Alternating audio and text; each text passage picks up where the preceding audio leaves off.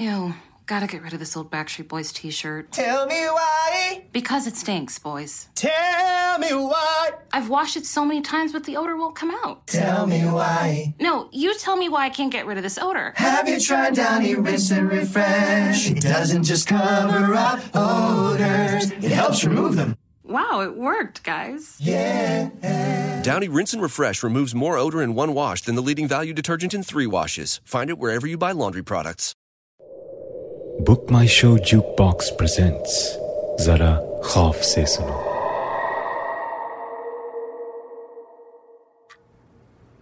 मैं सेशन शुरू कर रहा हूँ रिचा जी।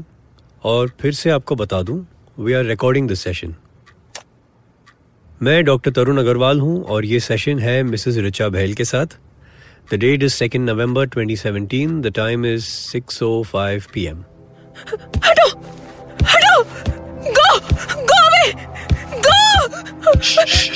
प्लीज़ प्लीज़ सीधे बैठेंगी आप रिचा जी प्लीज़ सॉरी लेकिन वो कीड़े मुझे काट रहे हैं।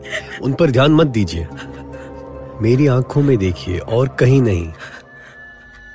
आप बहुत थकी हुई हैं। कई दिनों से सोई नहीं है आप। आप सोना चाहती हैं। आपको आराम की सख्त ज़रूरत है। आप चैन की नींद सोना चाहती हैं। और नींद आपके बिल्कुल सामने है। एक स्विमिंग पूल के शांत, ठंडे पानी की तरह। बस एक एक करके कदम उतारिए नीचे, संभाल कर। धीरे धीरे। अब आपके पैर नींद में डूब चुके हैं।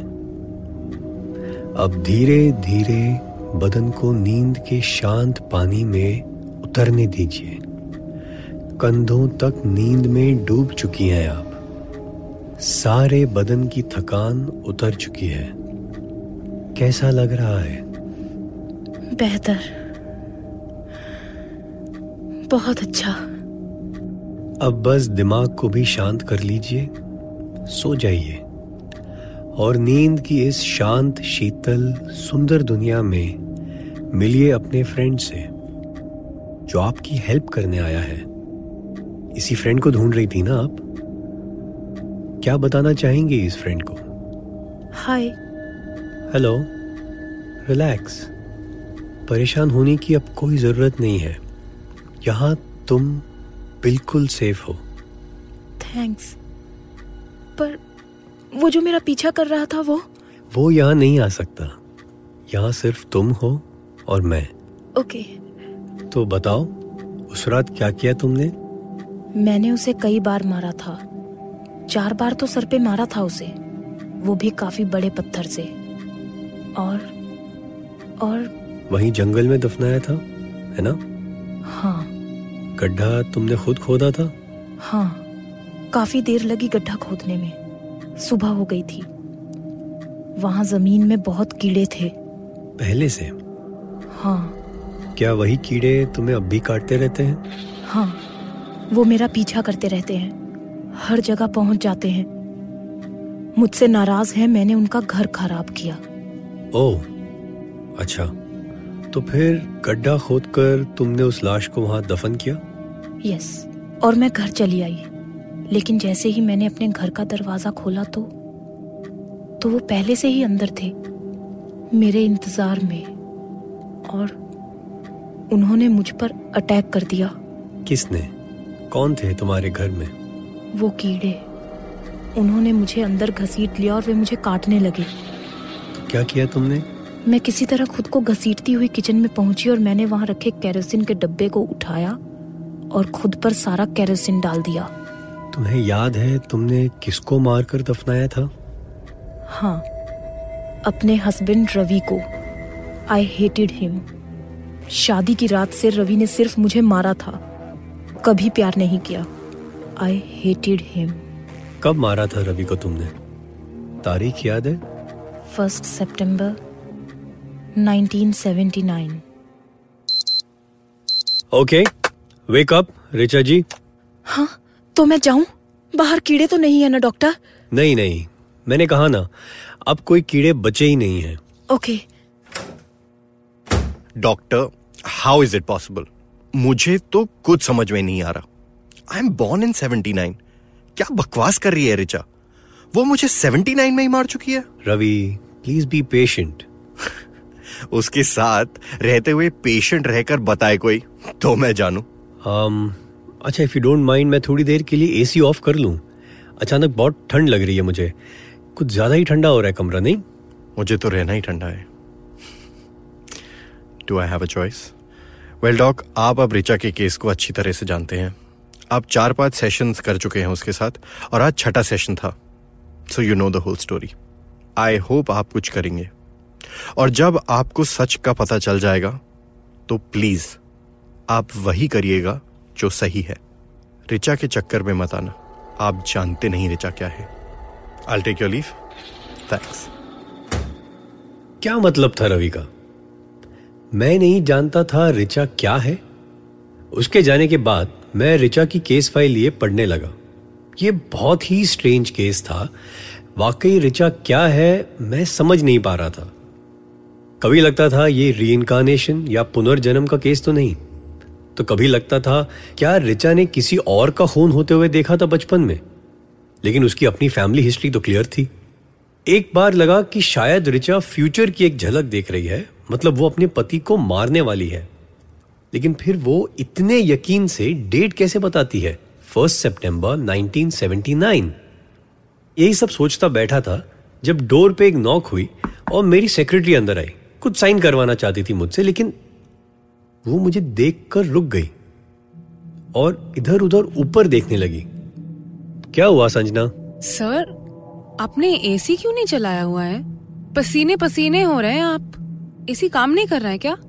और मैंने नोटिस किया कि वाकई मैं तो पसीने में भीग रहा था। लेकिन रवि को गए तो कुछ पंद्रह बीस मिनट ही हुए थे और तभी मैंने एसी ऑफ़ किया था। एनीवे anyway, मैंने संजना से कहा अगर कोई और अपॉइंटमेंट्स नहीं है तो मैं घर जा रहा हूँ। और मैंने अपना ब्रीफकेस उठाया रिचा की फ़ाइल उसमें रखी और ऑफ़िस से निकल गया। गाड़ी में बैठकर मैं रिचा के बारे में ही सोचता जा रहा था। सड़क पर मेरा ध्यान इतना ही था कि मैं रेड लाइट्स पर रुक रहा था और गाड़ी सीधी चला रहा था। लेकिन अचानक मैंने देखा कि मैं किसी सुनसान इलाके में पहुँच गया था। सड़क बिल्कुल खाली थी। मैं कहा था कुछ पहचान में नहीं आ रहा था और फिर मेरी कार भी स्टॉल होने लगी।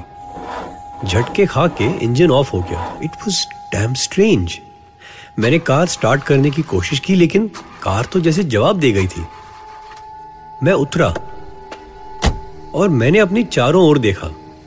वेयर वॉज़ आई अगल बगल में बस पेड़ ही पेड़ थे। मैं कुछ कदम आगे चला टू चेक द प्लेस और तब मेरी नज़र पड़ी एक बड़े से गेट पर। गेट के ऊपर एक बोर्ड लगा हुआ था। सेप्टेम्बर गार्डन यानी मैं सिटी लिमिट्स के बाहर था। यह बहुत पुराना गार्डन था, ब्रिटिशर्स के टाइम का, और अब तो उसका नाम भी चेंज होकर गांधी पार्क हो गया था। लेकिन फॉर सम रीजन इस नाम का बोर्ड गेट के साइड में लगा हुआ था। मैं मुड़कर वापस अपनी कार की तरफ़ जाना चाहता था, लेकिन मेरे कदम आगे गार्डन की ओर बढ़ते चले गए। और मैं अंदर घुसा गेट के और बस चलता गया। मैं पहले कभी यहाँ आया नहीं था, काफ़ी बड़ा गार्डन था। बहुत सारे पेड़ थे, सबके सब यूकलिप्टिस के। और हर एक पेड़ पर एक नंबर पेंटेड था। मेरे लेफ़्ट में एक से शुरू होकर दो, तीन, चार, पाँच ऐसे करके एक स्ट्रेट लाइन में पेड़ ही पेड़ थे। और मैं उन्हें गिनते हुए आगे चला जा रहा था। और सडनली 19 नंबर का पेड़ दिखा मुझे और मैं वहाँ रुक गया। मेरे दिमाग में कुछ और ही कैलकुलेशन चल रहा था और मैं मुड़ा।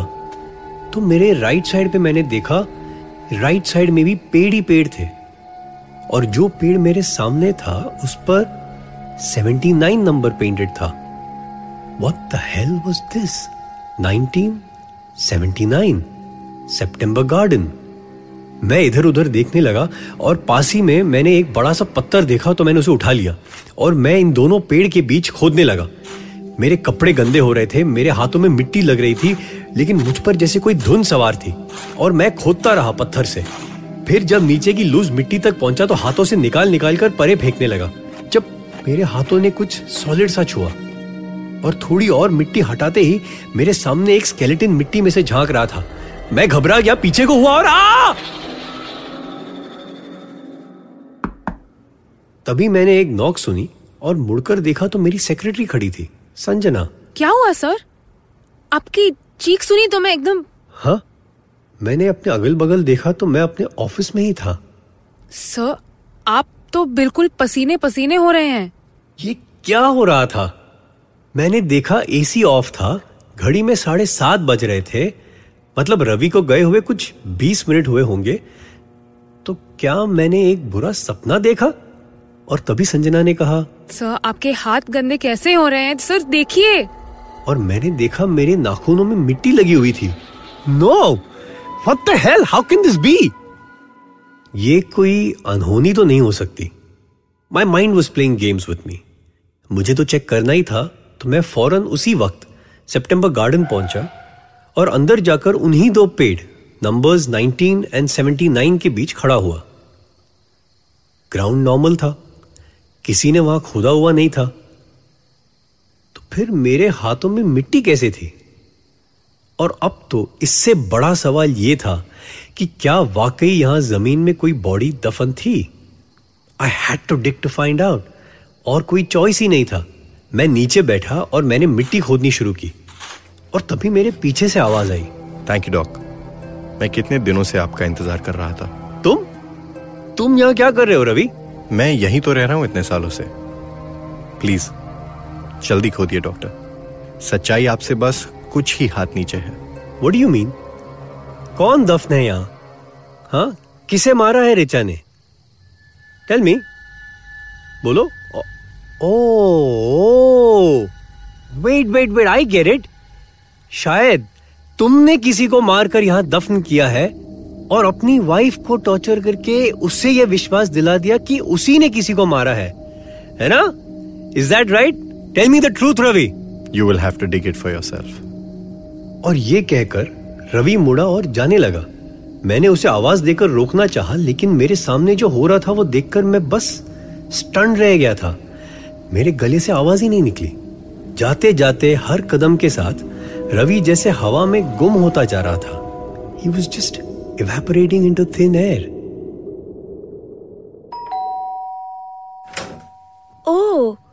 hi doctor मैं अभी आप ही को याद कर रही थी। यू नो मुझे वो कीड़े नहीं काटते। कोई कीड़ा इनफेक्ट दिखाई ही नहीं देता। लेकिन रिचब मैं तुमसे एक बात करना चाहता हूँ। लेकिन डॉक्टर अब मुझे एक बड़ी उड़ती हुई बर्ड बहुत परेशान करने लगी है।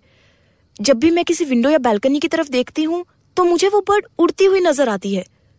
रवि ने मुझसे कहा था कि सच जानने पर मैं वही करूँ जो सही हो। मुझे पुलिस के पास जाना चाहिए था या नहीं आना चाहिए था। पर वो बर्ड डॉक्टर ऊपर को नहीं उड़ती। ऐसा लगता है जैसे वो मेरे हाथों से उड़कर नीचे की ओर डाइव कर रही है। हवा में। क्यों डॉक्टर अब आ, बैठ जाओ रिचा। तुम तुम हाइपर हो रही हो। थक जाओगी। सिट डाउन और मेरी मेरी आँखों में देखो। You need to rest calm down तुम्हें कुछ नहीं होगा। मेरे पास और कोई चॉइस नहीं थी। मुझे किसी भी तरह रिचा को कंट्रोल करना था। क्यों डॉक्टर क्या वो बर्ड अपना शिकार उठाने नीचे को उड़ रही है? मैं बहुत डर जाती हूँ उसे देखकर, डॉक्टर। मैं सोचती हूँ कि आगे बढ़कर, नीचे झाँक कर देखूँ वो बर्ड कहाँ गई, लेकिन मेरी हिम्मत ही नहीं होती आगे बढ़ने की। जब भी उसे देखती हूँ तो डर के फ्रीज हो जाती हूँ जैसे। आप अपनी आँखें बंद करो रिचा कुछ मत बोलो। सिर्फ़ मेरी आवाज़ सुनो और जैसा मैं कह रहा हूँ, वैसा ही करती रहो। हाँ? सुन रही हो ना मुझे? मेरी आवाज़ तुम्हारे कान तक पहुँच रही है ना रिचा? रिचा तो बताओ कितने साल पहले मारा था तुमने रवि को? मैंने बताया ना डॉक्टर फ़र्स्ट सितंबर 1979 तुम मुझे सच बताओ रिचा मैं तो तुम्हारा दोस्त हूँ ना? डॉक्टर वो बर्ड वो बर्ड मुझे फिर दिखाई दे रही है। वो नीचे उड़ने लगी है। मैं देखना चाहती हूँ डॉक्टर मैं जानना चाहती हूँ वो कहाँ जा रही है। क्या करने जा रही है? डॉक्टर डॉक्टर मुझे देखना है। मुझे देखना है डॉक्टर। मुझे देखना है। नहीं, मैं देखना चाहती हूँ doctor.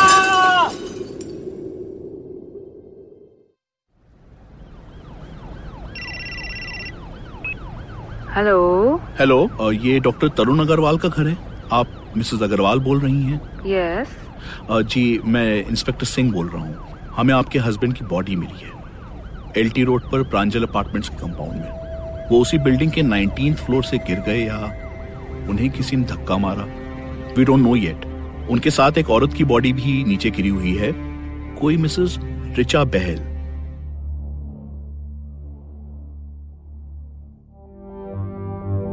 Nineteen seventy nine was written by Isha Sharma and Satyam Tripathi, directed by Satyam Tripathi, with performances by Karthik Sitaraman, Charu Gupta, Kabir Chandra, and Veera Saxena. Come back next week for another horrifying story called The Deadly Bark, exclusively on Book My Show Jukebox.